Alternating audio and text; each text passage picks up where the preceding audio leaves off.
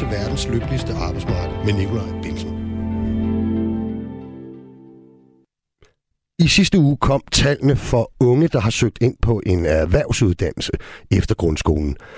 13.169 unge vil gerne være en del af fremtidens faglærte i Danmark. Det var én elev mere end sidste år. En. Det er i dag kun hver femte fra en ungdomsårgang, som vælger at blive elektriker, tømmer, industritekniker, VVS'er og lignende. Det er dybt bekymrende, fordi allerede om få år er manglen på faglærte katastrofal. I 2030 kan vi ifølge en analyse fra Arbejderbevægelsens Erhvervsråd mangle op imod 100.000 erhvervsfaglige lønmodtagere. Det er ikke bare en kolossal udfordring for erhvervslivet. Det er også en katastrofe for den grønne omstilling. Allerede i dag udgør de erhvervsuddannede næsten halvdelen af de ansatte i den grønne sektor, viser tal fra Dansk Arbejdsgiverforening. Desværre var det ikke de eneste tal i forhold til de unges uddannelsesudvalg, som var bekymrende i den forgangne uge. I flere år har de klassiske velfærdsuddannelser oplevet en vigende interesse, og det dugfriske tal fra kvote 2-søgningerne viste, at andelen af unge, som har søgt ind på henholdsvis sygeplejerske og pædagoguddannelsen, er faldet med henholdsvis 36 og 21 procent i forhold til sidste år. Markant færre vil også være skolelærer. Så hvordan sikrer vi den fornødne arbejdskraft til den grønne omstilling og fremtidssikrer vores velfærdssamfund med nok uddannelse i disse fag? Det handler dagens program om. Udfordringen har været velkendt i overvis, så hvorfor synes intet for alvor at virke? Hvordan får vi vendt udviklingen? Det taler jeg om med formændene fra de to ungdomsorganisationer DSU og VU. Senere får vi et selskab af yderligere en ungdomsformand i form af Mathias Vindhold fra Elforbundets Ungdom. Jeg hedder som sagt Nikolaj Bensen, til daglig 3F'er og fællestillidsmand for en gruppe offentlig ansat faglærte. Den næste times tid jeres vært. Velkommen til programmet.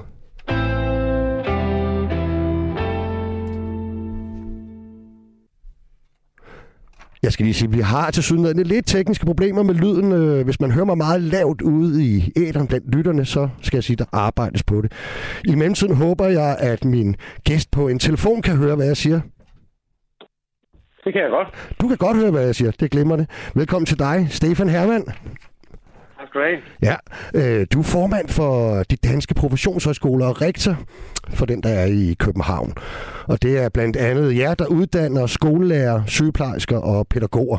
Og nu maler jeg jo sådan temmelig dystert fremtidsbillede op omkring netop disse klassiske velfærdsuddannelser og de unges uddannelsesvalg. Er du enig i, at der er grund til at være bekymret? Ja, det, det, det, er jeg, og øh, jeg håber selvfølgelig, det går anderledes, men når jeg kigger på, på tallene, når jeg kigger på den historiske erfaring, øh, så mener jeg, at vi virkelig ser et, et trafikuheld i slow. Det ser rigtig skidt ud. Fordi der er færre unge, der søger ind til de her fag, som for eksempel sygeplejerske, også skolelærer, pædagog. Mm. Kravene til, hvad skolen skal kunne, og dagtilbudene skal kunne, de stiger også. Der bliver flere børn, og der bliver samtidig flere ældre. Øh, så, så jeg synes, det ser, det ser lidt dystert ud. Okay. Hvad mener du er forklaringen på, at der igen er færre end ønsket, der har søgt ind på netop de uddannelser? Jamen, øh, der, der er faktisk mange forklaringer. Øh, lige når det handler om det meget store fald på sygeplejerskeuddannelsen, 36 procent, det er så meget, så mm. skyldes det ikke mindst også, øh, hvad hedder det, konflikten, sygeplejerskonflikten. Men når det handler om, hvad hedder det, faldet generelt set på, på de her uddannelser til sygeplejerske, pædagog, lærer og socialrådgiver, mm. så har der været en tendens til, at fagene har tabt status i, øh, i, i offentligheden.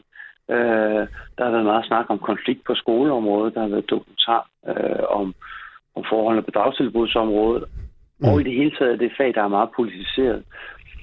Øh, så kommer rigtig mange unge fra en gymnasieskole, som, som på mange måder ligner universitetet, sin fagopdeling, sin kultur, og synes, det er naturligt at sende dem den vej, eller så at sige, øh, komme til at tilskynde at sende dem den vej. Men endelig er altså Gud og hver mand blevet bedre uddannet, og de synes jo, alle synes jo, at deres børn skal have en mindst lige så god uddannelse som dem selv. Så det trækker sådan også forventningen opad i forhold til, at man skal tage uddannelser. Og så kan man måske sige, at man har nok forsømt lidt at gøre særligt lærer- og pædagogfaget til fag med mange og rige udviklingsmuligheder og øh, muligheder for efter videreuddannelse, sådan, så man ikke får et billede af, at man skal lave det samme i 40 år. Mm.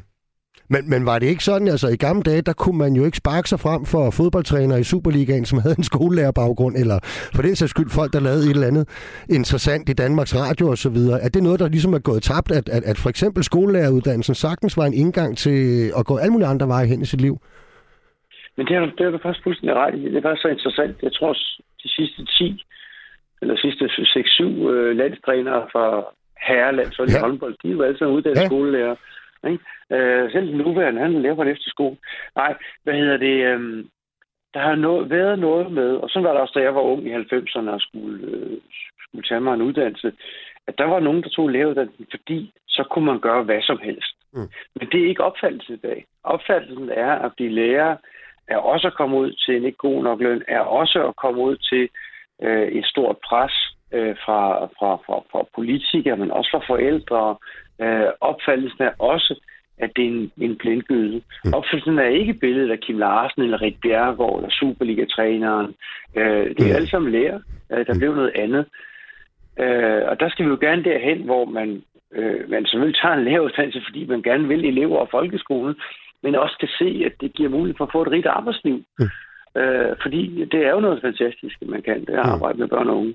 Set fra dit bord, Stefan, altså hvad skal vi så gøre for at vende udviklingen i forhold til søgningen på, øh, altså sådan bredt set på de her øh, fag? Vi skal starte med at lade være med at bilde hinanden ind, at det her det bare går over i morgen, eller, eller lad os lave nogle fede kampagner, og så får vi de unge til at synes, det hele er nice. Mm. Drop det. Det er de store tandhjul, det her. Øh, hvad hedder det? Og det er ikke bare, fordi det er en gammel sur mand, der har været med i, i 15 år snart. Men vi er nødt til at sige, der er altså noget der er altså noget med det der arbejdsmarked. Der er noget med pædagogers og lærers arbejdsvilkår. Der er noget med ja. deres muligheder for at virkelig udvikle sig. Der er noget med deres status. Altså, vi skal se op til dem som autoriteter. Ikke? Det er både din og min opgave, men det er i høj grad også fagforening og arbejdsgivers opgave mm. at forvente det. Så er der mine uddannelser. De skal være endnu tydeligere i holdværket, de skal være endnu tættere på praksis, etc. etc. Og så skal vi selvfølgelig også have, have de almindelige gymnasier, hvor halvdelen af alle unge går, til at sige, ah, vi forbereder altså ikke kun til universitetet, vi forbereder altså også til andre uddannelser.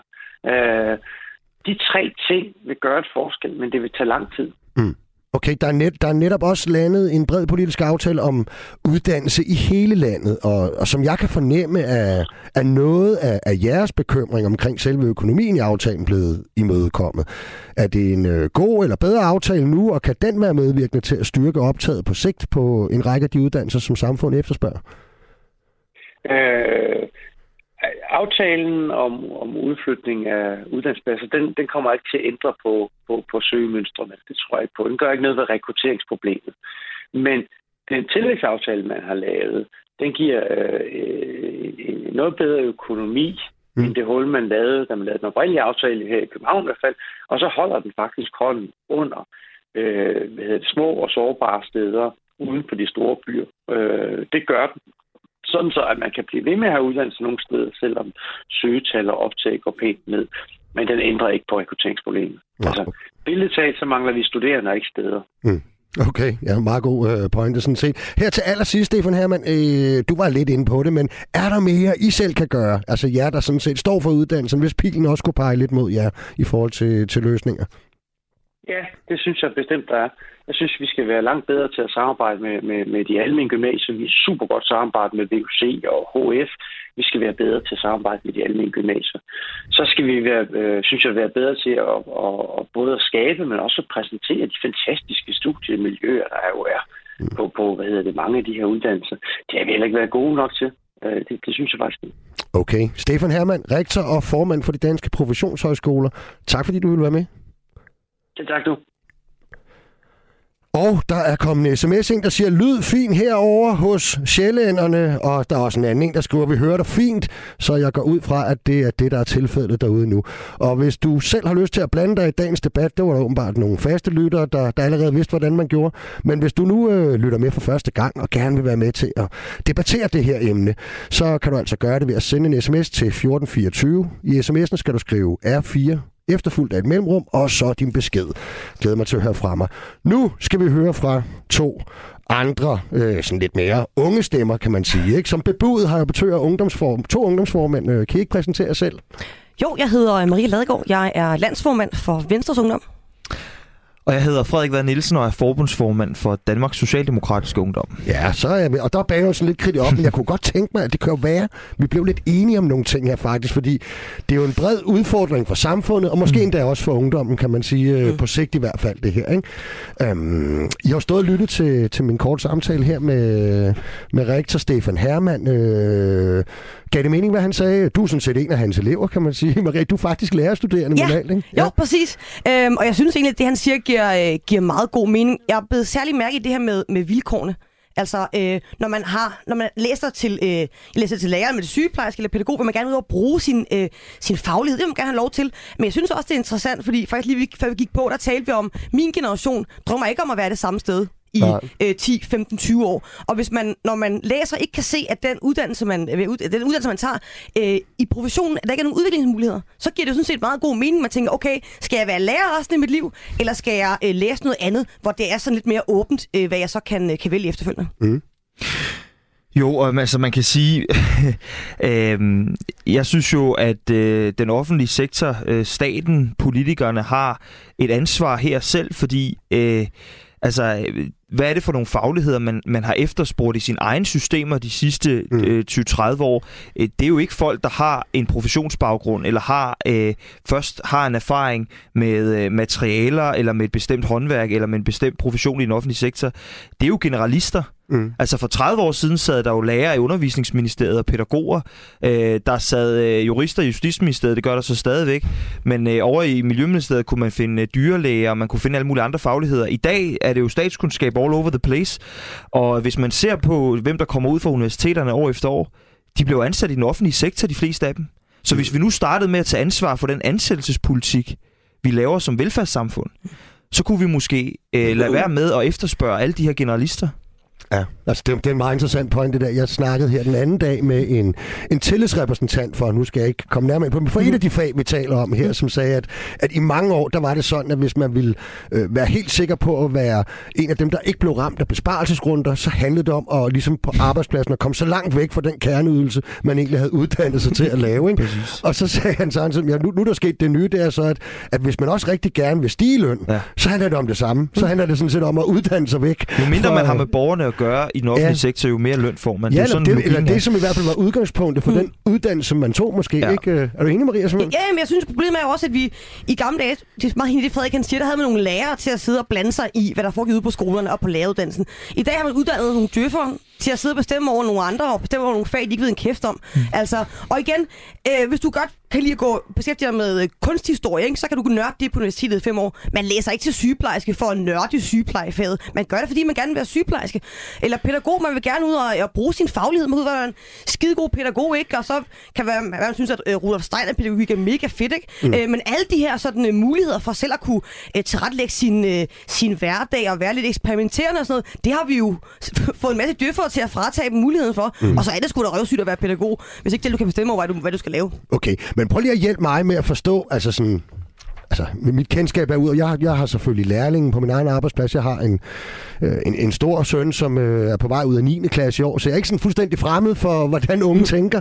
Men, men prøv lige at hjælpe mig alligevel med, hvordan, hvordan, hvordan er vi endt sådan at, at, at jeres generation, mm. og den måske lidt før, og den, øh, der er på vej, øh, er, er vi jo nede på, at det er 20 procent af en årgang for eksempel, der vil være faglærte. Markant fald i forhold øh, til tidligere. Og nu ser vi så altså også et, et, et drastisk fald i søgningerne på de klassiske velfærdsuddannelser. Hvad, hvad er det for nogle unge mennesker, Frederik? Øh, jamen, jeg tror, der er flere ting. Altså, for det første kan man se, at det store fald, det store knæk i antal unge, der tager en faglært uddannelse, det sker sådan i den sidste halvdel af nullerne, hvor man får globaliseringsaftale. Du får en masse reformer, som handler om at gøre universiteterne og forskningsmiljøerne stærkere, men ikke rigtig gør noget ved øh, øh de praktiske uddannelser, øh, kobling mellem teori og, og praksis osv. Det er en ting. Øh, så har du fået en øh, akademiseret folkeskole og ungdomsuddannelsesniveau. Altså det, du skulle lære på universiteterne før, lærer du på gymnasiet nu. Det, du skulle lære i gymnasiet før, lærer du i folkeskolen nu. Mm. Øh, og det, det er det andet. Og så tror jeg, det tredje er, som jeg sagde før, at du har ikke et politisk system, der ligesom øh, altså, de, der er ikke walk the talk i det politiske system. Altså, der bliver til konferencer og til Skills Danmark og alt muligt bliver der prædiket de rigtige ord om mere faglært arbejdskraft. Men sådan, når, når det handler om, hvem man ansætter, når det handler om, øh, hvilke øh, perspektiver i forhold til efteruddannelse, læringsmiljøer, man, man, man giver folk, der tager de her uddannelser. Hvilke besparelser man starter med at Lige præcis. opleve. Så gør man jo ikke noget. Altså andelen af akademikere i den offentlige sektor er jo eksploderet, samtidig med, at man har fyret pædagoger og lærere. Så, så, så der er jo altså, det er det politiske system, der har knækket det her uddannelsessystem fuldstændig. Og så er der en lille bitte ting, og det er det aller sidste, som jo er, at øhm, jeres generation, Nikolaj, ja. og, og dem, der er ældre, har jo også fået at vide, at fremtiden var ikke jer. Og det vil sige, I har også prædiket, I har ikke været gode ambassadører for jeres fag. Mm. I har prædiket for jeres børn, at de skulle lave noget andet. Øh, og det er også en udfordring, tror jeg. Men jeg tror også, også lidt i forlængelse af det, at der også er en problematik i, at i takt med, at børn har fået flere og flere muligheder, mm. wow, hvor kan man vælge mange ting i dag, når man går i folkeskole, der har vi så frem samtidig øh, frataget dem øh, retten til øh, vejledning i folkeskolen, og det er, det er sgu svært at navigere i, jeg ved ikke hvad, 108 erhvervsuddannelser.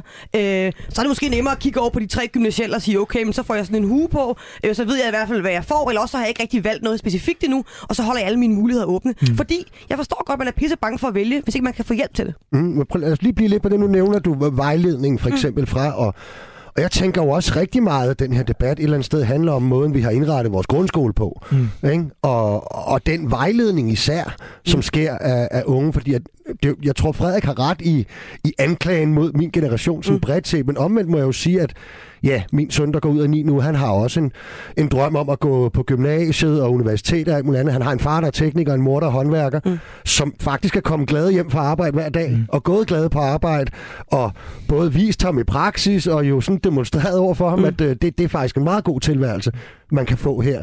Og jeg er endda fællestillidsmand, så hvis der er problemer, har jeg også lært ham, at dem kan man faktisk gøre noget ved, mm. altså hen ad vejen. Men jeg må også bare erkende, at jeg er op imod en gigantisk øh, samfundsfortælling, som, som de små modfortællinger er meget svære at rykke ved, mm. hvis I forstår, hvad jeg mener. Ikke? Bare kom, Jeg tror også bare, det er jeg enig i, men der er rigtig mange, der har haft andre oplevelser, hvor, hvor, hvor, hvor det at sige, man tager en faglært uddannelse, det øh, er noget, man oplever som... Øh, noget familie, hvis man sidder rundt om bordet til familiefødselsdagen, noget som man vil se ned på. Mm. Jeg var ude og tale med nogle, nogle, nogle 3F ungdomsmeningsdannere her forleden, hvor der sad en, øh, en stilagsarbejder, stor, flot fyr, øh, øh, som, øh, som havde, var, havde noget mellem ørerne, var godt begavet. Og han sagde, at noget af det værste ved, ved det, han lavede, selvom han var stolt af sit fag, det var, når han skulle på date med en pige, øh, og sagde, hvad han lavede, så, øh, så var der total stor mistro, øh, og man blev dømt fra starten af. Og det er jo de der små hverdagssituationer, der er mm. ødelæggende for folks lyst til at tage den her uddannelse, fordi man ikke vil tabe ansigt til familiefødselsdagen, eller man ikke vil have ødelagt sine chancer for at score øh, en, en pige for eksempel, eller en kvinde. Og jeg tror bare sådan, altså politikerne bliver nødt til at indse, at hvis ikke man gør noget ved det her nu, hvis ikke man kommer med den store hammer snart, i stedet for de her små pletreformer mm. rundt omkring, så, øh, så øh, styrer vi jo direkte mod en katastrofe af dimensioner. Mm. Jeg er helt enig, fordi jeg tror også, man bliver, i stedet for bare at tale en masse, og det mm. gør man. Hold op. Ej, vi synes bare, at alle de der øh, fag er så vigtige, at vi skal have nogle flere. Så man skal også gøre noget. Mm. Altså, fordi jeg mangler virkelig, at man i stedet for at sige, til skills alt muligt. Mm. Ej, vi har virkelig brug for jer. At man så også viser det. Mm. Øh, og det gør man jo ved at give øh, frihed ud i professionerne. Man gør det ved at smide nogle penge efter øh, uddannelserne, sådan så at øh, de der erhvervsskoler ikke er sådan noget, øh, Men, no, altså det er helt, helt, helt skrællet, ikke? hvor man tænker, mm. okay, man kan da godt, jeg kan da godt forstå folk, jeg har været nogle steder, ikke? hvor jeg tænker, jeg kan godt forstå, hvis I ikke gider mm. gå her længere, for jeg har ikke lyst til at være her. Ja. Øh, altså, mm. Så, så det, det, det synes jeg, man, man mangler. Men havde, havde, Maria, havde Stefan Hermann ikke en, øh, en pointe i, at at, at, at en ting er, altså man har jo mange år netop altså, talt om at gøre uddannelserne lækre og så videre, ikke? og stort fokus på det der, men hvis, hvis de unge har en formodning om, og i øvrigt har set, han nævnte jo også sygeplejerske konflikt, det er jo ikke den første de sidste par år, mm. øh, lærer, lockout og konflikt, og pædagogerne har også været i gang i nogle kommuner, og der, der er måske også lidt mangel på de rigtig gode fortællinger ikke, omkring det fag. Har han ikke en pointe i, at, at, at at unge er jo heller ikke idioter. De uddanner sig jo ikke til noget, fordi, okay, det er verdens fedeste sted at tage en uddannelse. De uddanner sig vel til noget, fordi at, at der er der øh, dels udviklingsmuligheder, det sagde han så også var et problem, mm. men, men, men der er et godt job for enden af den uddannelse, på en eller anden måde. Mm. Altså, hænger det ikke sådan sammen, eller hvad? Jo, men jeg tror, jeg synes det også, at det er lidt fæsent at anklage lærerne og sygeplejerskerne, pædagogerne for, at fordi de har kæmpet for deres løn og arbejdsvilkår, øh, så er det deres skyld, at de ikke kan få nogle flere kollegaer. Mm. Øhm, de har jo kæmpet for det, fordi at de ikke har været tilfredse, og sådan fungerer arbejdsmarkedet jo. Øhm, så jeg tror i virkeligheden, at man i stedet for at pege fingre af dem og sige, I har gjort noget forkert, måske kigge ind af og sige, kunne der være en grund til, at lærerne efter eksempelvis seneste arbejdstidsaftale hellere vil være øh, på øh, friskoler, end de gider at sidde øh, til kl. 16, fordi de skal. Okay, hvorfor er det sø, at lærerne eksempelvis med mit perspektiv, søger derhen. Det er fordi, der er muligheder, der er frihed, man kan udvikle sig, selv bestemme sin arbejdsdag, alle de der ting. Altså, jeg tror, unge mennesker i dag har meget mere sådan en drøm og et ønske om at være med til at bestemme over deres arbejdsliv. Mm. Selv kunne designe det. Øh, gerne vil sætte deres eget præg på det. Men, men, altså, men her, Maria, er du helt inde i kernen af, af det, der jo op til overenskomstforhandlingerne mm. i 18 var, hvad kan man sige, lønmodtagernes store kritik af måden, vi i hvert fald politisk styrede den offentlige sektor og havde, havde indrettet sig på. Og jeg har også set den der flugten fra folkeskolen, hvor mm. der jo sad en, en, en, øh, en skoleleder fra en øh, privatskole og sagde, jamen øh, den arbejdstidaftale, man tvang ned over hovedet på, på folkeskolen, den var fremragende for os, fordi at, øh, at vi fik alle de gode lærere over det. Altså det kunne han se øh, mm. simpelthen. Han sagde det direkte. Mm. Det, der, der var noget rabiat over det på en eller anden måde, ikke Frederik? Jo, 100 procent. Og, og, og, og jeg tror, det man er nødt til at gøre nu, ud over det der med arbejdsforhold, så tror jeg også, som jeg sagde før, at, at man er nødt til at lave en fuldstændig ny ansættelsespolitik i den offentlige sektor. Altså min mor er, er uddannet lærer, har arbejdet på, på skoler i, i, i 20-25 år. Mm. Hun kan jo ikke søge et, øh, på, med, med sin erfaring kan hun jo ikke søge et lederjob i den kommune, hun øh, arbejder i. Det, det kan hun ikke. Det kunne hun for 20 år siden. Mm. Det kan hun ikke mere. Øh, den erfaring betyder ikke noget. Den er ikke noget værd. Det eneste, der er noget værd, det er et masterbevis, eller et bachelorbevis, eller... Og så kan du øvrigt have været leder i en lokal fodboldklub, præcis, eller alt muligt. Præcis, ja. eller et diplombevis. Det er den ene ting. Og så er der den anden ting, tror jeg, som handler om at sige... Øhm, Øh, og det her det er meget kontroversielt, det jeg siger nu. Når man går ned og køber en bog i en boghandel, så betaler man selv, selvom det er godt for en. Det er ikke noget, staten subsidierer, fordi det gavner kun dig selv. Når du tager en uddannelse, så er den statsfinansieret. Ikke kun fordi den gavner dig selv, men også fordi den gavner samfundet. Og på et eller andet tidspunkt bliver vi nødt til at spørge os selv, hvor længe kan vi blive ved med at statsfinansiere uddannelse, hvis ikke det, vi kan reproducere vores egne funktioner, for eksempel i velfærdssamfundet. På et tidspunkt skrider det der, og på et tidspunkt tror jeg, at vi bliver nødt til at lukke nogle døre, for at åbne nogle døre et andet sted. Den diskussion, den tør politikerne ikke tage, men den er nødvendig. Den tager vi i, i anden halvleg. Jeg skal lige snakke. Ja, i anden halvleg, ikke? Tager vi, tager vi simpelthen den, der havde jeg tænkt. Men, Modigt. men øh, ja, det synes jeg godt, vi kunne komme lidt ind på. Men, men var der, hvis man skal starte lidt blødere op, og hvis vi ligesom skal forholde os til, til de der professionshøjskoler og, og, og de klassiske velfærdsuddannelser, mm var det en model at lave en form for et nationalt kompromis, altså de politiske partier imellem, hvor man sagde, prøv at høre, vi er nødt til at fokusere på det, der er nogle problemer derude, vi, vi er nødt til at stoppe den, den konfliktoptrapning, der også har været i de her mm. fag, der er ballade og konflikter hele tiden, der er spareiv og optimeringssyge, der er øh, det der moderniseringsstyrelseshelvede, øh, i nogle andre ting, vi snakker om at slippe faglighederne fri og bla bla bla, men nu laver vi et nationalt kompromis, som både adresserer løn- og arbejdsforhold på en eller anden måde, selvom det også er kontroversielt mm. i forhold til den danske model, men også netop gør, at politikerne bakker for eksempel? Jamen altså, man kan sige, øh, mit parti Venstre, der er vi glade for at bruge øh, skattestop hele tiden til alt muligt. Jeg synes, det kunne være fedt at bare lave et, øh, et, et stop på at blande sig i øh, lærernes arbejde, pædagogernes arbejde, i sygeplejerskernes, altså fra politikernes side. Ikke mere byråkratisering, ikke flere effektiviseringsrapporter, alt muligt lort. Lad være med at gå ind og blande i uddannelserne hele tiden, fordi de når ikke at falde til ro igen, før de bliver lavet om, og bare i 10 år, Bare lad os kigge på hinanden og sige, kunne det være, at de mennesker, vi har ansat på vores professionsbacheloruddannelser øh, til at undervise øh, fremtidens øh, arbejdskraft, kunne det være, at de vidste, hvad de lavede? Kunne det være, at pædagogerne faktisk vidste, hvad de lavede? Mm. Kunne det være, at sygeplejerskerne vidste? Og så lad dem, øh, lad dem køre det selv, for jeg tror faktisk, at det er det, der det største problem. Det er, at man har sådan et fucking behov for at styre folk hele hmm. tiden. Mm. Og hvis man mener, at de er så dårlige til at udføre deres arbejde, at man skal kontrollere dem hele tiden, så kunne det være, at man skulle starte med at kigge på den uddannelse, man tilbyder mm. dem. For den havde man også blevet sparet fuldstændig i stumper stykker. Ja, der kom en sms ind om, at det er rigtig spændende, men vi taler meget hurtigt. Ja. Og jeg tror, det er fordi, vi er super ivrige alle tre. Så nu trækker vi lige vejret ja. fuldstændig stille og roligt. Og så, så skruer vi øh, 7-8 procent ned for det hele. Ikke? Øh, jeg skal nok prøve også. Jeg er måske den værste i virkeligheden, det kan man ikke vide. Men, øh, men Frederik, hvad, er, er der musik i et... Øh, øh, national kompromis af en slags?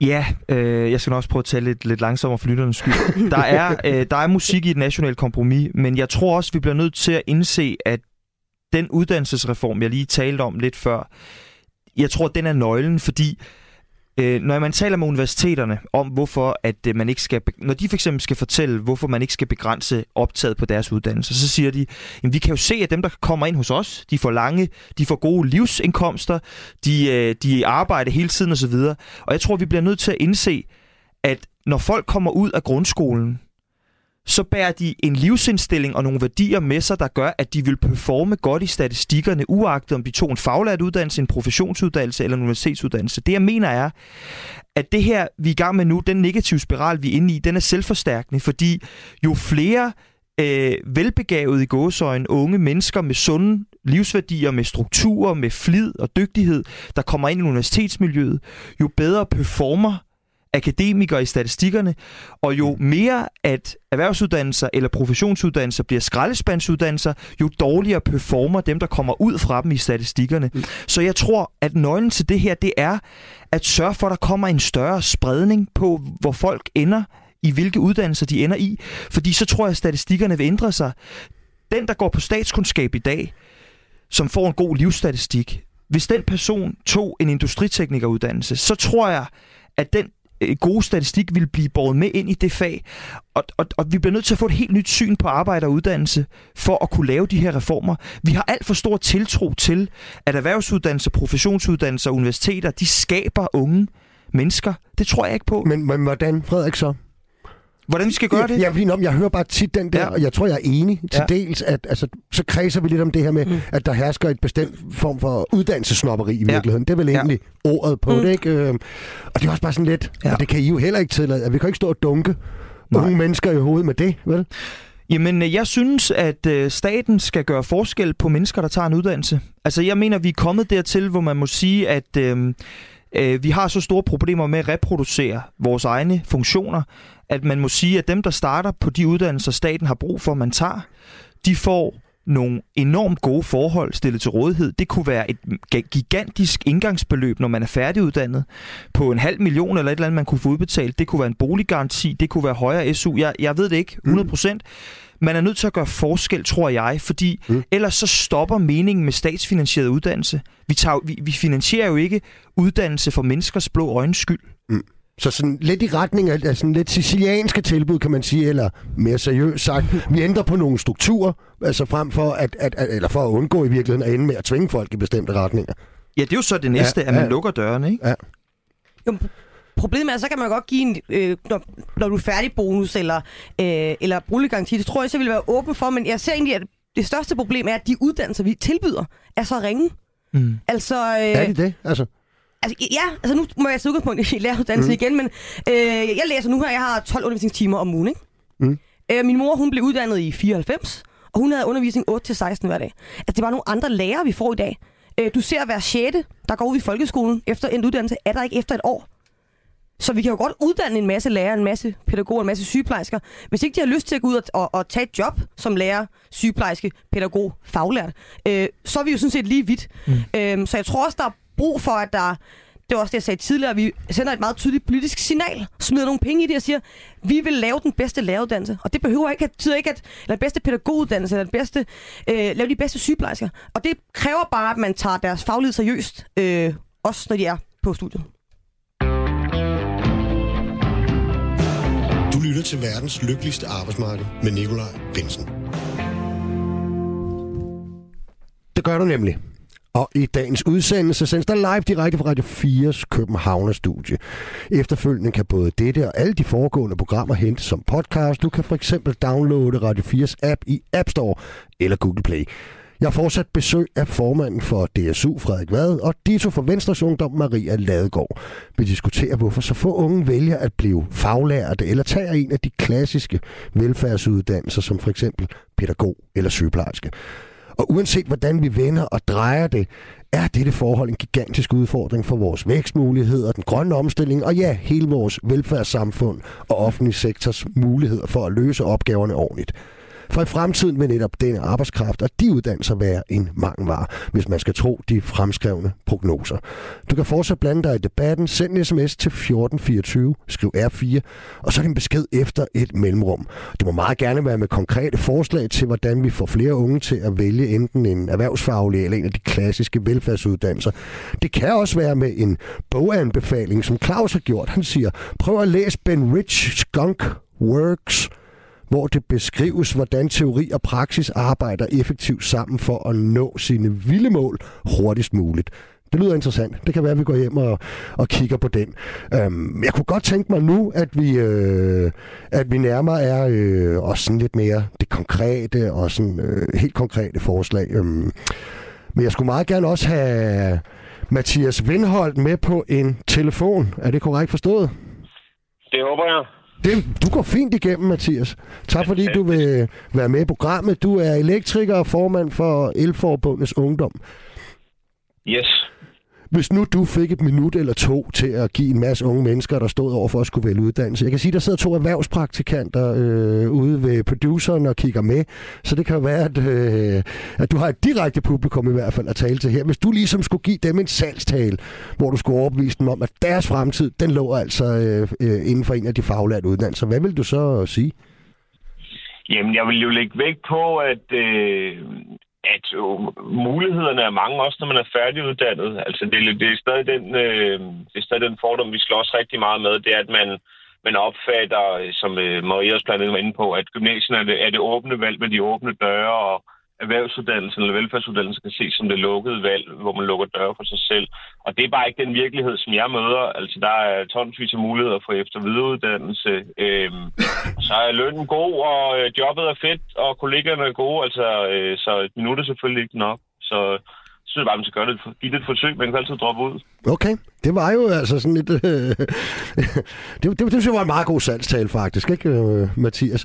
Og så hvis jeg nu øh, altså sagde til dig, prøv at høre, udfordringen inden for, for, for det faglærte område, nu har vi brugt en del tid på at diskutere øh, de klassiske velfærdsuddannelser, men, men for det erhvervsfaglige område er det altså særlig stort, fordi at, altså, der er det jo sådan i dag, at der er det jo altså kun 20 procent af en ungdomsårgang, der vælger, mm. hvor at det var langt øh, større andel øh, tidligere, ikke? Nogle, mm. nogle fremskrivninger taler jo om, at øh, vi kan mangle helt op imod 100.000 øh, erhvervsuddannede mm. i 2030. Ikke? Er det ikke tid til at sætte drastiske tiltag til debat? Og, og i så fald, hvad vil du så byde ind med i den sammenhæng, Mathias? Øh, jamen, lokummet har jo brændt i, hvad, 20 år eller sådan noget, så det brænder ikke mindre i dag. Altså, en, en, en vigtig pointe, som jeg synes nogle gange bliver glemt, det er, at, at, at de 20 procent, der så endelig starter på uddannelsen, der er der et gigantisk frafald samtidig. Altså, der, der, der er spredt en ordentlig gang landminer ud for nærmest at sørge for, at folk ikke skal få et svendebrev eller et fagprøvebevis. Øh, først kan de slås med en skolelærer, som ikke kender de erhvervsfaglige uddannelser, ikke kan snakke om den. En UU-vejleder, som heller ikke kender dem. Du skal, du skal slås med mor, der har hørt, at øh, der ikke er nogen fremtid i erhvervsuddannelserne. Hvis du så alligevel vælger at søge, jamen, så skal du slås med underfinansierede erhvervsskoler, hvor at Altså sådan nogle typer som mig, der øh, var sådan nogle rigtige nørder i skolen, vi, vi skal sgu nok overleve. Men dem, der måske har brug for at øh, høre tingene en gang til, eller har brug for, at tingene lige bliver forklaret på en anden måde, end den måde, læreren forklarer det på, jamen så er du, du, så er du mere eller mindre prissat fra starten af, fordi at systemet er blevet så udsultet. Så vi har lagt masser af, af muligheder ind for, hvorfor folk ikke skal på sådan en faglært uddannelse. Så, så der er nok at komme på i. Ja, okay. Altså, nu, nu smider jeg lige lidt på banen her, ikke? Og det, det er sådan noget, som lidt forener både øh, de erhvervsfaglige uddannelser og professionshøjskoler. Øh, det ligger lidt i forlængelse af det, Frederik faktisk var inde på før, ikke? Altså, jeg skrev for, for et par dage siden en klumme med information, fordi jeg har blevet sådan lidt træt af at diskutere det her, uden at vi øh, bliver rigtig konkrete og siger, prøv at høre, nu er vi altså nødt til at prøve noget helt nyt, fordi at, øh, der er ikke noget, der, der, der løser sig selv derude til Sydland. Det går kun den forkerte vej, om man så må sige, eller i meget, meget, meget lille tempo den rigtige vej. Det er sådan virkeligheden. Ikke? Så, så, så jeg foreslår sådan helt konkret, at at øh, vi udpeger en række uddannelser, som, øh, hvor man øh, får en, øh, en højere SU, 3.000 kroner øh, ekstra om måneden. Jeg, jeg er med på, at man også skal løse alle de andre ting for, for enden af vejen, men, men det gør vi øh, med dem. Og tilsvarende, for nu at der, der er sammenhæng i det, så udpeger vi en række faglærte uddannelser, dem der allervæsentligst for den grønne omstilling i, i første hug, hvor vi giver et tilsvarende bonustillæg, og nu bliver det jo rigtig kontroversielt, mm. øh, statsfinansieret, så altså simpelthen oven i lærlingelønnen øh, vil der komme et, øh, så det er fuldstændig simili med, med, med det, som de studerende over på for eksempel sygeplejerskestudiet og, og pædagoguddannelsen øh, vil få. Lad os lige starte med dig, Mathias, og så tager jeg den ind til mine to gæster i studiet bagefter. Altså, hvad med sådan noget, øh, kunne, der være, kunne der være noget i det? Jamen, jeg, jeg, jeg synes jo, at alle, alle muligheder skal smides på bordet, fordi altså, øh, nu har vi, nu har vi haft en, bare en, en rød regering i tre år. Det er ikke, fordi det har gjort noget nævneværdigt ved, ved mm. ansøgertallet. Så, så man, jeg tror, man skal dykke dybere ned i værktøjskassen hovedpine er bare, at hvad kan man sige, den bonus eller den gulerod er der jo allerede, uden det gør noget nævneværdigt øh, for ansøgertallene. Altså, jeg, min, min, jeg har været udlært som elektriker et halvt år nu. Min løn hedder 40.000 plus pension. Mm. Jeg læste i øh, Magisterforeningens blad, der var en eller anden, der arbejdede i kultursektoren og havde sådan noget 30 års erfaring, og han lå på 32. Så der er jo en, en rimelig markant gulerod øh, i forhold til det økonomiske, men det er til synligheden, altså enten er det kendskab, eller også så er det ikke nok. Altså, og hvad mm. kan man sige, guleroden eller ej, så ændrer det jo ikke på, at jeg, jeg, jeg er bange for, at man stadig vil, vil opleve et frafald. Altså, man er bare nødt til at vende tilbage til, at det er den der gamle klagesang, og den kender Frederik og dig og Maria selvfølgelig godt, at vi synes, vi mangler penge, for vi mangler penge. Mm. Øh, og der, der er ikke det, det er sgu nok det, man er nødt til, til at starte med, okay. hvis det andet skal kunne lade sig gøre. Okay, jeg, jeg prøver lige at tage den ind i studiet. Jeg vil bare sige, altså jeg, jeg skrev i øvrigt også min klumme, for min skyld kan vi godt finansiere noget af det her ved, at altså simpelthen at give et øh, lavere SU øh, andre steder. Vi kan også finansiere noget af det ved at øh, bede om, at, at vi tager nogle penge fra nogle af de firmaer, som ikke bidrager med et uddannelsesansvar og ikke tager lærlingen for eksempel. Jeg synes godt, man kan lave nogle kombinationer af det her, som, som ændrer hele struktur for, hvilke uddannelser man tager.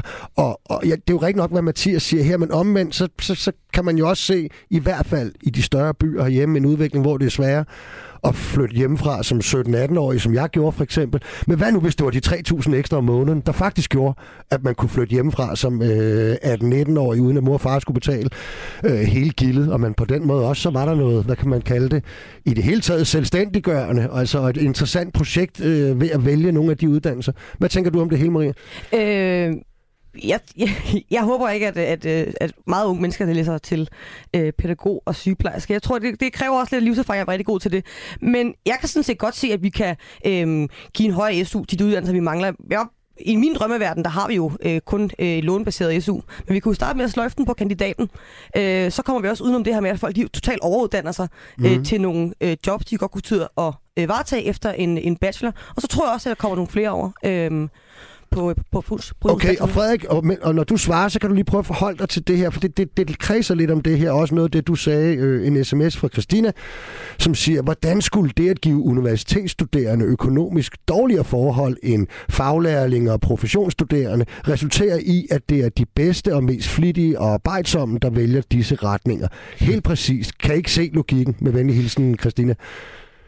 Men det er jo fordi, Christina, at hver eneste gang vi har de her diskussioner, så øh, stiger man sig blind på, på, på nogle af de løsningsforslag, vi kommer med. Og så siger man, Nå, hvis man tager det isoleret, så løser det jo ikke noget. Nej, som Nicolai også var inde på før, økonomiske gulerødder skal gå hånd i hånd med det nationale kompromis, som Maria var inde på, skal gå hånd i hånd med bedre uddannelser, som Mathias var inde på. Det her, det er jo en redningspakke, som skal være gigantisk stor, og som mm. skal løse alle problemer på én gang. Jeg tror, man er nødt til at differentiere øh, forholdene for unge, der tager en uddannelse, for ellers så kan vi jo ikke blive ved med at legitimere statsfinansieret uddannelse. Altså, der er jo en grund til, at vi ikke betaler folks højskoleophold. Altså, det gør vi jo, fordi at det er, folk, det er noget, der gavner folk selv.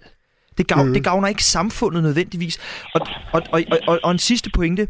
Altså, øh, den franske økonom Thomas Piketty, han foreslog på et tidspunkt, at alle 25-årige, de skulle have en halv million udbetalt af staten for at lave noget omfordeling i samfundet øh, osv. Det er jeg sådan set ikke tilhænger af, men jeg tror faktisk godt, vi kunne prøve at eksperimentere med at sige, kunne vi give et gedint indgangsbeløb til nogen, mm. der, tager, der gør samfundet en tjeneste og vælger en uddannelse, det her samfund skal bygge på i fremtiden?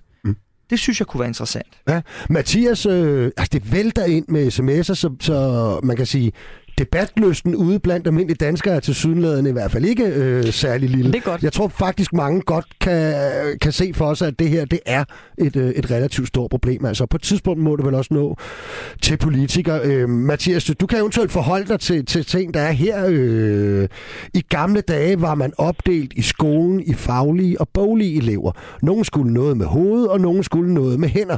Og så havde vi mesterlæreren. Måske skulle alt det indføres igen. Med venlig hilsen, Niels. Hvad siger du til det? Mm. Jamen, øh, jeg har også godt hørt det der argument før, men det er jo også fra, forstår mig ret, fra en anden tid. Altså, du kan ikke, du kan ikke få en erhvervsuddannelse i dag, hvis du ikke også forstår mig ret af, af kvik i pæren. Mm. Mm. Altså, der er, der er øh, teknologi, der sniger sig ind alle steder. Det er godt at kunne noget fremmedsprog. Altså, det, der, der er sgu brug for, at, øh, at man kan begge dele. Altså, du kan, ikke, du kan ikke overleve som, lad os bare sige, inden for installatørfagene, hvis du kun har hænderne skruet godt på. Altså, du kan ikke blive tømmer, hvis du ikke kan lave nogle beregninger, der passer. Altså, mm. øh, jeg synes, der er noget musik i det der omkring mesterlærer, men det er ligesom noget for sig. Men det der med, med at, at så tidligt gå ind og sige, så, så deler vi det op, det, det synes jeg er problematisk, fordi det er ikke sådan, fagene er i dag. Mm. Altså, der er ikke den der hardcore opdeling i, enten er du Johnny Dum i arbejde, eller også så sidder du på pulterkammeret Okay. Øh, det eksisterer ikke mere. Nej. Frederik, du markerer. Jamen, bare lige en, du efterspørger konkrete løsninger. Et, et andet konkret løsningsforslag i den her kæmpe reform, vi er ved at udvikle i det her studie i dag, det kunne være at sige, jamen, vi skal øh, år for år øh, øremærke en større andel af øh, universitetspladserne til folk, der har øh, en faglært uddannelse eller en kort mm. videregående uddannelse i bagagen. Altså, øh, en gang var der jo mange arkitekter og ingeniører osv., som kom med en teknisk uddannelse i bagagen eller en håndværksmæssig uddannelse i bagagen. Mm. Det er jo vi jo gået helt væk fra. Vi har jo fået det her akademiske samfund. Jeg synes, vi år for år skulle øremærke en større del af mange universitetsuddannelser til folk, der har en praktisk uddannelse med i bagagen. Det tror jeg måske også kunne øge, måske kunne det faktisk øge kvaliteten af vores byggeri mange steder også. Øh, så det synes jeg er et andet eksempel. Altså, og sygeplejersker, øh, man kunne også øh, sikre, at flere socioassistenter kunne blive sygeplejersker på sigt, skabe de der veje, så der ikke er blinde veje i uddannelsessystemet. Mm. Mm. Marie? Jamen, jeg, jeg tænker også, jeg, jeg, jeg tænker, jeg kunne gøre det attraktivt, for nu taler vi med, med, med Mathias, og der er jo mange af de øh, ofte unge drenge på, på erhvervsuddannelsen, jeg har talt med, de drømmer altså om ud at være selvstændige, ikke? Mm. ud at skabe deres eget. Øh, nu har regeringen jo her sidste år desværre øh, fjernet muligheden for, at man, når man driver en privat daginstitution, kan trække øh, et overskud ud. Og øh, det jo, kunne for mig være et eksempel at sige, når du er pædagog, så skal du ikke nødvendigvis arbejde på kommunens institution. Vi har skabt nogle muligheder for, at du kan have dit eget.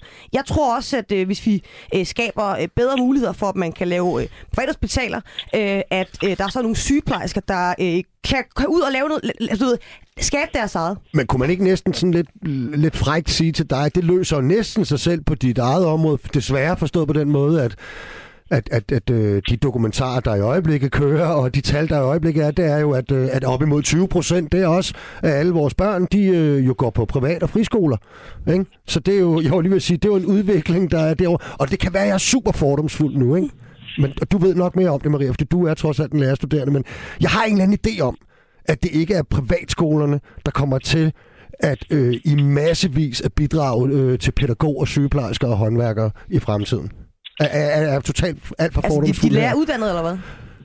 Nej, jeg tænker, at, øh, at alle dem, alle de børn, de 20 procent børn, der har Nå. gået på privatskole, jeg har en eller anden forestilling om, at de ender ikke i erhvervsfaglige, eller pædagogiske eller sygeplejerske uddannelser. Jo, men det er jo også sådan en overklassefortælling om, at det kun er folk fra Nordsjælland med, med rige forældre, der går på privatskole. Privatskole er jo også lille skoler, mm. øh, hvor, hvor det er alternativ pædagogik, der er det vigtige. Og der er nogle børn, der er sindssygt gode til mm. at... Øh, ja, øh, bruge armene og bruge benene og, og, og gerne skal det, mens de lærer. Og nogen, der gerne vil, vil sætte sig ned. Og hvis man kan lave et mere differentieret skoletilbud, og det skal ikke være sådan noget Johnny Dum i arbejde, eller øh, du ved, øh, hænder eller, eller hoved. Det kan være begge dele, det kan være en kombination, men mm. jeg tror, vi har brug for, at vi også laver nogle differentierede skoletilbud, sådan så at øh, skoleelever allerede fra en tidlig alder okay. får, får, får lov til at være gode til det, de er gode til. Uh, jeg, jeg er en lille smule skeptisk, men Mathias, lad os bare blive lidt ved, ved, ved, hvad hedder det, ved grundskolen i hvert fald, at jeg, jeg, har, jeg har ofte tænkt på, om ikke at, øh, at, at indføre obligatorisk øh, erhvervspraktik,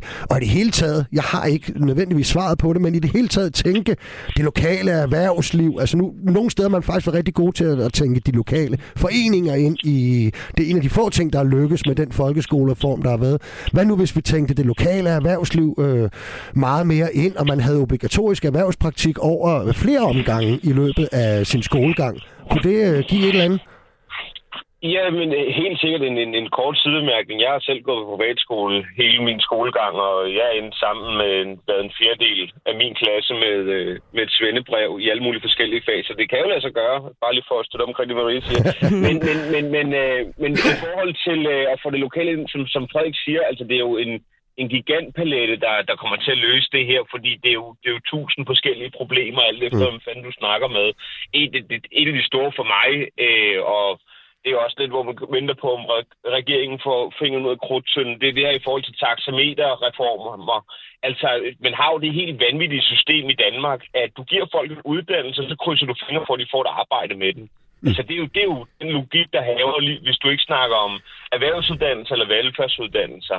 Ja. Øhm, det, det, jeg, altså jeg, vil, jeg vil gerne belønne de uddannelsesinstitutioner, der sørger for at få folk godt videre. Så kan det godt være, at de ikke ender med at arbejde øh, med det fag, de lige er uddannet indenfor. Altså to tredjedel af alle elektrikere arbejder ikke som elektrikere. De arbejder som øh, byggerådgiver og læser videre pisse og lort. Det er jo fint. Altså, øh, men, men, men som, som Frederik også er inde på, altså det er jo problematisk, at akademikere kommer ind og skubber andre fag ud, som de grundlæggende ikke har en skid med at gøre. Så vil jeg hellere bare belønne de skoler, der kan finde ud af at få folk videre. Altså, mm. vi snakker jo nærmest til ikke omkring den gigantiske... Altså, en ting er arbejdsløse akademikere, den anden ting er den gigantiske gruppe af unge, der har fået en studenterhue, og så ikke en skid mere. Altså, hvad fanden skal der ske med dem? Mm. Det er der ikke rigtig nogen, der gider at snakke om. Ja, vi har en relativt stor andel af unge, der er både uden job og uddannelse, rent faktisk. Mm. Men Frederik, ja, ja. Frederik, du er markeret. Jamen, jeg er fuldstændig enig med Mathias i forhold til taxameter, som skal være et, et andet, en anden del af den her gigantreform, vi er ved at udvikle. Altså, det er jo mærkeligt, at vi har et universitetssystem, som er udbudsdrevet og ikke efterspørgselsdrevet. Altså, på, på erhvervsuddannelsesområdet, professionsbachelorområdet, der, der opretter du pladser på uddannelser alt efter, hvad du kan afsætte i praktik, lærlinge, elevpladser. Sådan cirka, ikke? Der er også noget skolepraktik, det ved jeg godt. På universiteterne er det fuldstændig anderledes. Hvis du kan få nogen til at søge en uddannelse der, så kan du oprette den. Mm. Du skal, det handler ikke om aftager. Der er nogen, der aftager de her folk. Hvis du kan få nogen til at søge en eller anden lækker kombinationsuddannelse, du lige har opfundet, så kan du få penge. Mm. Altså, det er jo meget mærkeligt. Vi bliver jo nødt til at sige, at altså, i min optik skulle vi lave et fem år efter taxameter og sige, alle, der går på universiteter, vi ser fem år efter, de er kommet ud, er de i relevant beskæftigelse, eller har de bare skubbet nogle HK'er væk fra byrådssekretærstillingerne rundt omkring i kommunerne? Vi bliver nødt til at lave en grundlæggende taxameterreform, som mm. et led i det her kompromis. Hej i Københavnerstudiet. En halv million, Frederik. Så vil jeg gerne være gadefejer. Det hjælper der staten og miljøet. Jeg tager gerne uddannelsen som teknisk servicemedarbejder med en bonusstart på en halv million. Venlig hilsen den arbejdsløse Dennis fra Næstved. Øh, nå, men så er der, der er lidt opbakning til nogle af idéerne, der sådan hører det i hvert fald. Ikke? Maria, så nu, nu vi er i gang med bare at, at tænke, tænke relativt højt her, ikke? Mm. Og, og skyde frit for hoften. Og du skal ud og være skolelærer, og nogle af dem ender jo også som vejledere og har en enorm indflydelse på mm. øh, uddannelsesvalget for de unge mennesker. Ikke? Nu smider jeg bare noget på bordet her. Hvad mm. nu, hvis man fik udviklet et eller andet pædagogikum for håndværkere? Det kunne også være for memledere, der sad i en bygnings- og driftafdeling i en kommune, eller mm. whatever. Ikke? Et pædagogikum for, for dem, lige så vel som at man kan tage et pædagogikum for at undervise i gymnasiet, ikke? Mm. Øh, for eksempel. Og som man så kunne bruge i undervisningen mm. på en anden måde. Så kunne det være, at der var faktisk en elektriker, der kunne i praksis vise eleverne, øh, ja, lære dem noget om matematik, som jeg i hvert fald ikke kunne forstå, da jeg gik i, i folkeskolen. Mm. Men det kunne være, at der var en anden en, der kunne vise dem det. Og ja. det kunne også være, hvis nogle af dem blev vejledere, at, at vi skælede lidt mere i nogle andre retninger end, øh, end alene gymnasiet nærmest. Men man kan sige, som jeg også problematiseret i, i første øh, sådan, øh, halve time, så er problemet for mig at se, at det første problem, vi skal angribe, er egentlig ikke vejledernes niveau. problemet er, at man skal være øh, den del af en klasse, som måske ikke er klar til at gå på, på, på øh, gymnasiet, øh, gå videre, for at man øh, har ret til, til vejledning en til en. Ellers er der sådan noget holdvejledning, hvor man sidder inde på en hjemmeside og googler sig frem til, jeg vil gerne noget med mennesker, og du ved, når vi giver unge mennesker mange muligheder, så synes jeg faktisk også, at vi øh, skal, altså bør forpligt, det, vi bør være forpligtet til os at øh, vejlede dem de muligheder. Og det gør vi nemlig ikke, øh, ikke i dag. Og så igen tror jeg da fanden, at folk de går på gymnasiet, mm. fordi så lukker man ikke en dør. Men prøv her, du åbner også tusind døre ved at tage en erhvervsuddannelse. Det er bare ikke, vi, vi har bare ikke lige fået nogen til at fortælle de unge mennesker. Okay. Mathias øh, Vindholdt, altså, hvad, hvad, hvad, hvad tænker du om, om hele den her øh, vejledning, der foregår fra grundskole og, og, og videre? Hvad, hvad, hvad kan vi gøre for, at den øh, skubber mere på? Jamen, men, øh, men, men det er jo rigtigt, som Maria siger. Jeg synes, det er, det er en utaknemmelig opgave, hvis man sagde, at den skal redde, vejlederne skal nok redde. De skal bare have et eller andet diplomuddannelse, og så, så er den ged barberet. Altså, problemet er jo, er jo større end det. Altså, hvad er der, der er på en god dag mellem 150 og 200 forskellige erhvervsuddannelser, uanset hvor lang den er diplomuddannelse er, så kan det ikke være op til vejlederne at sørge for, at der kommer bandagister eller mejerister nok. Altså, det er jo, det er jo, en, det er jo en generel samfunds diskurs, du skal have ændret for at få, for, for, for folk til at få øjnene op for erhvervsuddannelserne. Og jeg blamer ikke en eneste ung, der står efter at være blevet, øh, øh har fået med mm. i forhold til alle de øh, gym, altså gymnasieretninger, og de kan forklare, hvad forskellen er på HTX og EUX, så skal det være den retning eller med det sprogfag.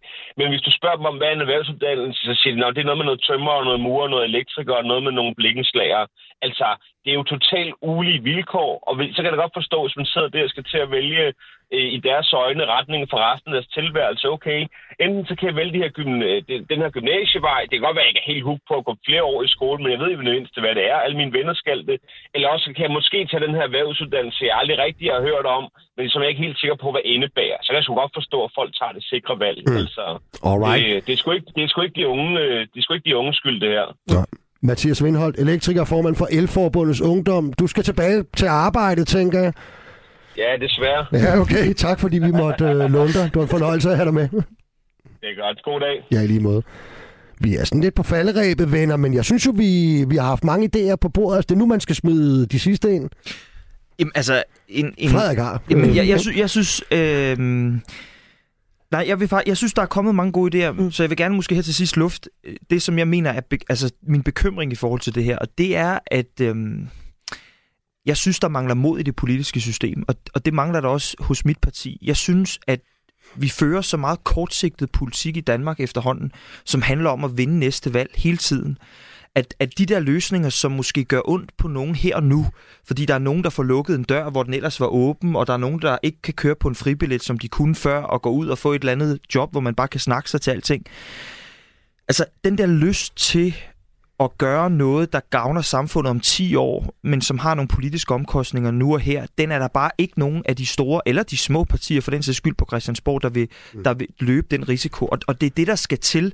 Man bliver nødt til at lave et kompromis, i det politiske system mellem, mellem højre og venstre, fagbevægelse og arbejdsgiver, som adresserer alle udfordringer okay. på én gang. Er du enig, Maria? Er der for lidt mod? Simpelthen? Jamen fuldstændig, og jeg synes, at øh, de skulle høre den her, når det bliver en podcast, for jeg synes faktisk, vi havde været godt omkring det.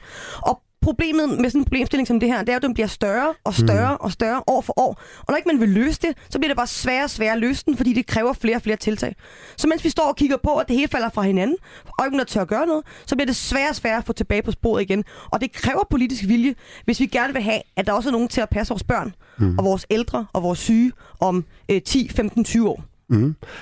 Altså, I har faktisk fået utrolig meget ros øh, af lytterne, kan jeg fortælle jer. Altså, kan, kan I håndtere, at man læser en af dem op? Ja, kan vi godt. Ja, okay. En kæmpe stor tak til de to unge i panelet. De er så ivrige at høre på, og det har vi brug for i forbindelse med uddannelse som lærer, sygeplejersker, pædagoger og ikke mindst håndværkere. Jeg giver den kvindelige gæst ret i, at Hermann var lidt på vildspor, da han blamede sygeplejerskerne og lærernes strække. Tværtimod har det løftet fagene, jeg har en stor respekt for ovennævnte uddannelser med venlig hilsen Inger. Det er meget rart at få lidt ros ind i Maria, er det ikke? Jo, jo. Så er dig, der er en, der er enig. Ja, ej, jo. ja, er der, er der, er der, har hun i øvrigt ikke måske, Frederik, en lille pointe i? Jeg har også hørt flere ligesom sige, at om det er også sygeplejerskerne selv, der taler deres fag ned og så videre. Har mm. Inger ikke en, øh, en lille pointe? Altså, kan man, kan man give det, øh, dem skylden for at kæmpe for deres øh, rettigheder? Nej, man kan overhovedet ikke øh, give dem skylden, men jeg tror, det er vigtigt, hvis det her skal løses, at alle faggrupper er villige til også at gå ind i et rum og sige, kan vi slække på nogle faggrænser nogle steder for at øh, altså, øh, skabe for eksempel et rum, hvor der kan være socioassistenter nogle steder på sygehusene også. Altså jeg tror, alle er nødt til at gå ind i et rum Pædagoger her. Pædagoger og skolelærer. Ja, og... præcis. Det, det, det, det sjove er jo lidt, at ude i den offentlige sektor, hvis vi skal tage det, alle faggrupper bekriger jo hinanden grundlæggende, og mm. det er faktisk med til at ødelægge den offentlige sektor. Mm. Det kan det i hvert fald godt være. Er du enig, Maria? Øh, ja, jeg har meget. Men det, men det udspringer jo, at det der med, at der sidder nogle djøffer et sted, der ikke, ved, hvad, ikke helt ved, hvad der foregår derude, som sætter, sætter ting i kasser. Hvis man nu lå skolerne selv finde ud af, hvem der var bedst, pædagogerne og lærerne til løse de forskellige opgaver, så tror jeg faktisk også, de bliver løst bedst. Maria Ladegaard, formand for Venstres Ungdom. Det var din debut i mit program, mm. øh, i hvert fald. Det behøver ikke være sidste gang, synes jeg vel. Men jeg kommer gerne igen. ja, det var i hvert fald en fornøjelse at have dig med. Tak fordi jeg måtte. Frederik Vad Nielsen, du har jo været her et par gange før. Øhm, nu tiden som ungdomsforbund jo ved at rende ud. Du stopper på næste kongres, ikke? Mm. Jo, det kan ja. jeg sgu. Men øh, der er noget med, at du allerede har fundet øh, nye politiske ting at lave. Jo, jo, og så øh, skal jeg lave alle mulige andre ting også. Det glæder mig til at fortælle om en dag. Ja, okay. Jamen, jeg har hørt, at du er blevet folketingskandidat for Socialdemokraterne i Stagelskredsen, så held og lykke øh, med det. Og tak, fordi du var med her i dag. Tak. Også tak til jer, der lyttede med derude. Hvis du har mod på mere, så er vi tilbage igen i næste uge, samme tid og sted. Og verdens lykkeligste arbejdsmarked, det er produceret af Rackerpark Productions for Radio 4 og tilrettelagt af Julie Lindhardt Højmark. Husk, at I altid er velkommen til at sende tips og tricks til arbejdesnabelag radio4.dk. Tak for nu.